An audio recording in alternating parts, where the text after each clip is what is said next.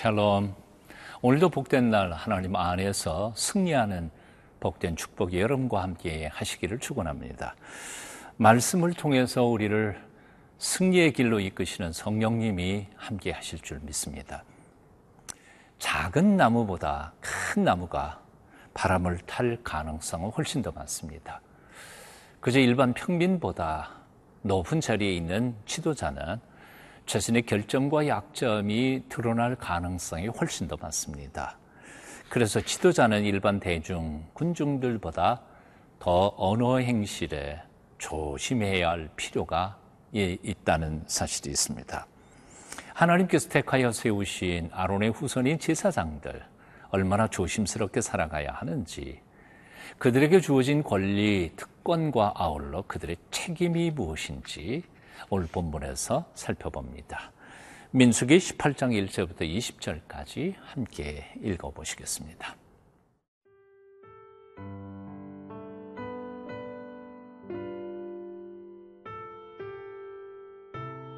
민수기 18장 1절에서 20절 말씀입니다. 여호와께서 아론에게 이르시되 너와 내 아들들과 네 조상의 가문은 성소에 대한 죄를 함께 담당할 것이요. 너와 네 아들들은 너희의 제사장 직분에 대한 죄를 함께 담당할 것이니라. 너는 네 형제 레위 지파, 곧 네 조상의 지파를 데려다가 너와 함께 있게 하여 너와 네 아들들이 증거의 장막 앞에 있을 때 그들이 너를 돕게 하라. 레위인은 내 직무와 장막의 모든 직무를 지키려니와 성소의 기구와 재단에는 가까이 하지 못하리니 두렵건대 그들과 너희가 죽을까 하노라. 레위인은 너와 합동하여 장막의 모든 일과 회막의 직무를 다할 것이요. 다른 사람은 너희에게 가까이 하지 못할 것이니라. 이와 같이 너희는 성소의 직무와 제단의 직무를 다하라. 그리하면 여호와의 진노가 다시는 이스라엘 자손에게 미치지 아니하리라. 보라, 내가 이스라엘 자손 중에서 너희의 형제 레위인을 택하여 내게 돌리고 너희에게 선물로 주어 회막의 일을 하게 하였나니 너와 네 아들들은 재단과 휘장 안의 모든 일에 대하여 제사장의 직분을 지켜 섬기라. 내가 제사장의 직분을 너희에게 선물로 주었은즉 거기 가까이 하는 외인은 죽임을 당할지니라. 여호와께서 또 아론에게 이르시되 보라 내가 내 거제물 곧 이스라엘 자손이 거룩하게 한 모든 헌물을 네가 주관하게 하고 내가 기름 부음을 받았으므로 말미암아 그것을 너와 네 아들들에게 영구한 몫의 음식으로 주노라. 지성물 중에 불사르지 아니한 것은 내 것이라. 그들이 내게 드리는 모든 헌물의 모든 소재와 속죄제와 속건제물은 다 지극히 거룩한즉 너와 네 아들들에게 돌리리니 지극히 거룩하게 여김으로 먹으라. 이는 네게 성물인즉 남자들이 다 먹을지니라.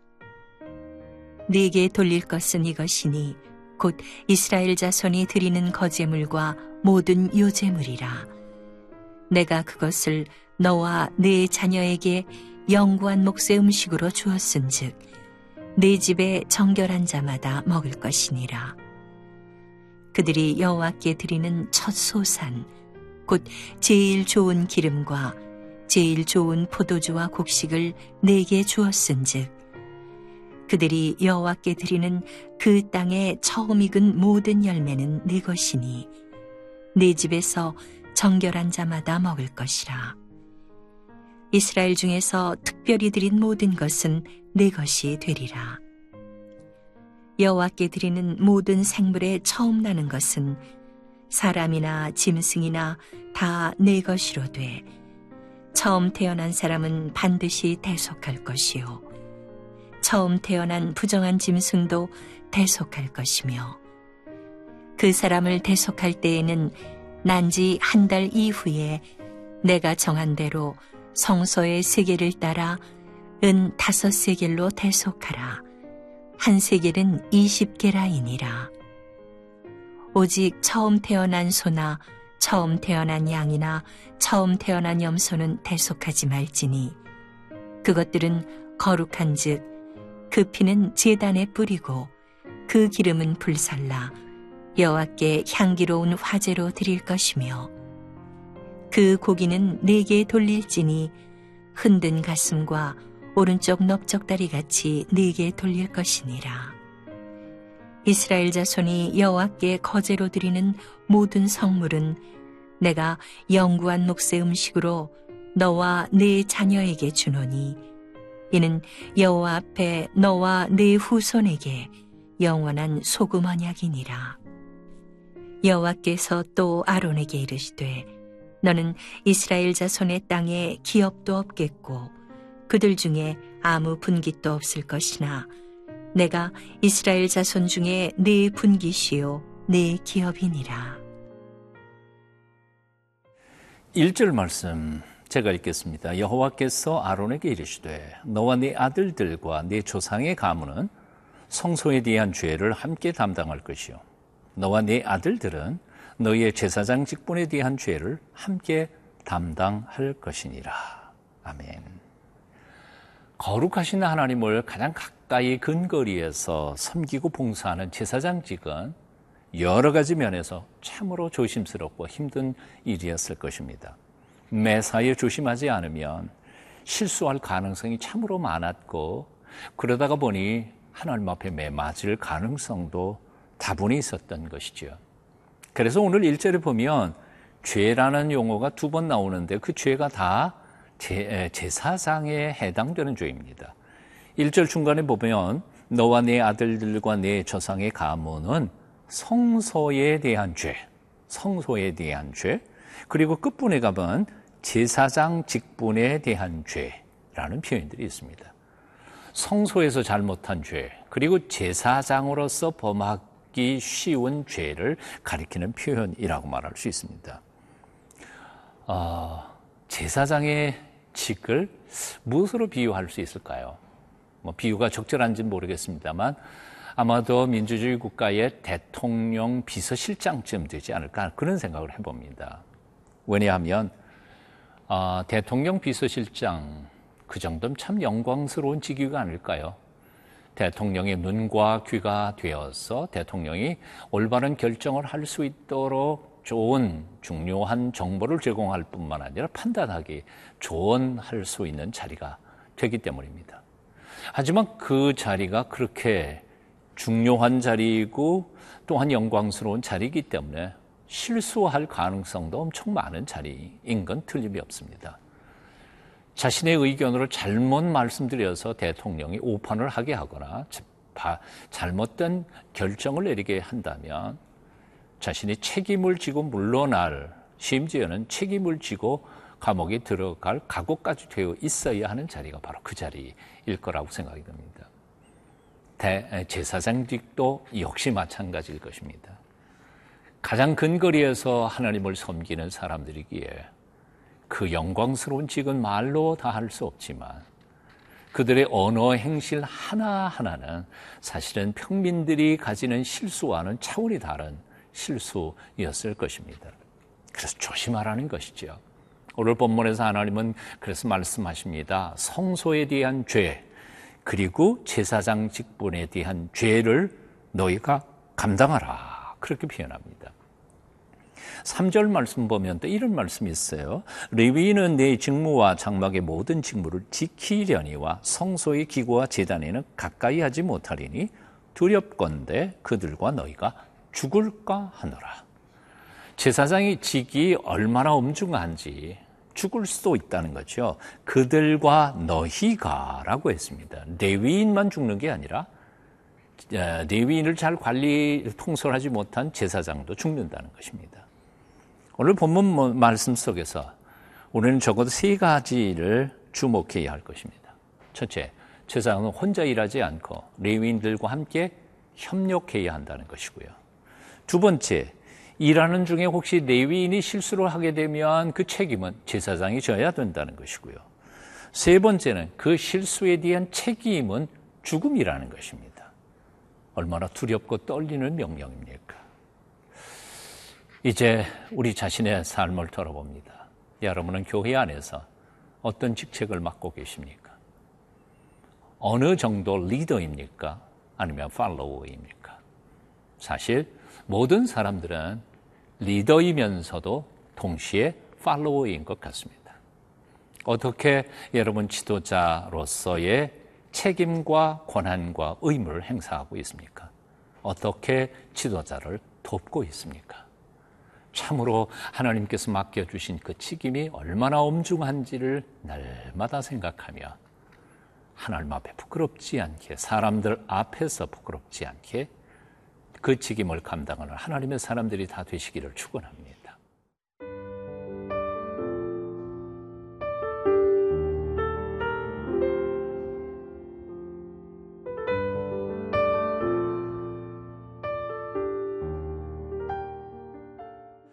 하나님께서는 당신을 섬기는 아론의 후손 제사장들을 철저히 보호하시고 지켜주시고 또한 그들의 필요를 풍성하게 채워주시는 하나님이십니다. 음, 두 가지죠. 첫째, 하나님은 무엇보다 아론의 후손 제사장들의 신변을 보호하십니다. 동역하는 레위인들을 곁에 두셔서 마음껏 일하게 하실 뿐만 아니라 함부로 외인들이 제사장들에게 가까이 다가와서 해하지 못하도록 그들을 지키게 만드시는 분이십니다. 6절부터 말씀 읽어봅니다. 보라, 내가 아, 이스라엘 자손 중에서 너희의 형제 레위인을 택하여 내게 돌리고 너희에게 선물로 주어 회막에 일을 하게 하였으니 너와 네 아들들은 제사장 어, 제단과 휘장 안의 모든 일에 대하여 제사장의 직분을 지켜 섬기라. 내가 제사장의 직분을 너희에게 선물로 주었은지 거기 가까이 하는 외인은 죽임을 당할지니라. 대단한 신변 보호에 대한 말씀이시죠. 자, 그런가 하면 둘째로 하나님께서는 제사장들에게 쓸 모든 것을 풍성하게 공급해 주신다는 사실입니다. 8절 9절입니다. 여호와께서 또 아론에게 이르시되 보라 내가 내 거제물 곧 이스라엘 자손이 거룩하게 한 모든 허물을 내가 주관하게 하고 내가 기름 부음을 받았으므로 말미암아 그것을 너와 네 아들들에게 영구한 몫의 음식으로 주노라 지성물 중에 불사르지 아니한 것은 내 것이라 그들이 내게 드리는 모든 헌물의 모든 소재와 속죄제와 속건제물은 다 지극히 거룩한즉 너와 네 아들들에게 돌리리니. 아멘. 어, 하나님께서 제사장들이 하나님을 섬기고 어, 거룩한 사역을 하는데 전혀 부족함이 없도록 풍성하게 모든 필요를 채워주시겠다고 하는 약속이시죠. 그리고 이 약속은 20절 넘어가게 되면 영원히 변치 않는 약속임을 다시 한 번 더 말씀하십니다. 19절 20절이죠. 이스라엘 자손이 여호와께 거제로 드리는 모든 성물은 내가 영구한 몫의 음식으로 너와 네 자손에게 주니 이는 여호와 앞에 너와 네 후손에게 영원한 소금 언약이니라. 소금 언약이니라. 영원히 변치 않는 어, 약속이라는 뜻이죠. 20절 여호와께서 또 아론에게 이르시되 너는 이스라엘 자손의 땅에 기업도 없겠고 그들 중에 아무 분깃도 없을 것이나 내가 이스라엘 자손 중에 내 분깃이요 내 기업이니라. 아멘. 오래전에 아프리카 선교사님을 만난 적이 있습니다. 그분과 얘기 저 얘기 하다가 아주 귀한 말씀을 들었습니다. 제가 이렇게 질문했죠. 선교사님, 선교비 모자라서 어, 어려울 때 어떻게 합니까? 그랬더니 그분이 참 재미있게 표현을 했습니다. 예, 간단하죠. 하나님이 돈 주시면 일하고요. 돈 안 주시면 일 안 하고 쉬고요. 하나님이 생활비 주시면 또 사역하지만 머물지만 생활비조차 주시지 않으시면 그냥 귀국하면 됩니다. 정말 그분의 대답이 참 간단했습니다. 그분의 그렇게 대답하는 배후에 자신의 모든 필요를 공급해 주시는 하나님의 선하신 그 능력의 손길을 신뢰하는 믿음이 얼마나 대단했는지 모릅니다. 그렇습니다. 하나님 우리에게 일 맡기시면요. 먹을 거, 입을 거, 필요한 거 하나님이 채워 주실 줄 믿으십시오. 그리고 주님의 영광을 위해서 열심히 사역할 때 하나님께서 우리 앞길 선하게 인도해 주실 줄로 믿습니다. 기도하겠습니다. 부족하고 어리석은 사람들을 충성되게 여겨 직분을 주시고 일하게 하시는 하나님을 찬양합니다. 맡겨주신 직분에 부끄럽지 않게 최선을 다하여 섬김으로 하나님을 기쁘시게 사람들을 복되게 만들어가는 저희가 되게 도와주시옵소서. 예수님 이름으로 기도합니다. 아멘.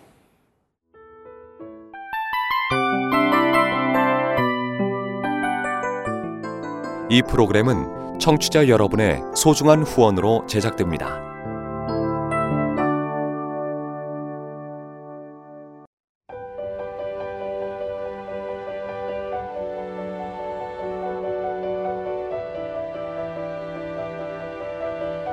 세상에는 수많은 교회들이 있지만 더 깊이 있는 말씀 강해를 찾기 위해 크기로만 교회를 선정하지 않습니다. 보다 좋은 영적 콘텐츠를 더 많이 나누기 위해 방송비를 받지 않습니다. 1년 365일 복음만 전하고 싶어서 우리는 광고를 하지 않습니다. 온누리의 복음을 땅끝까지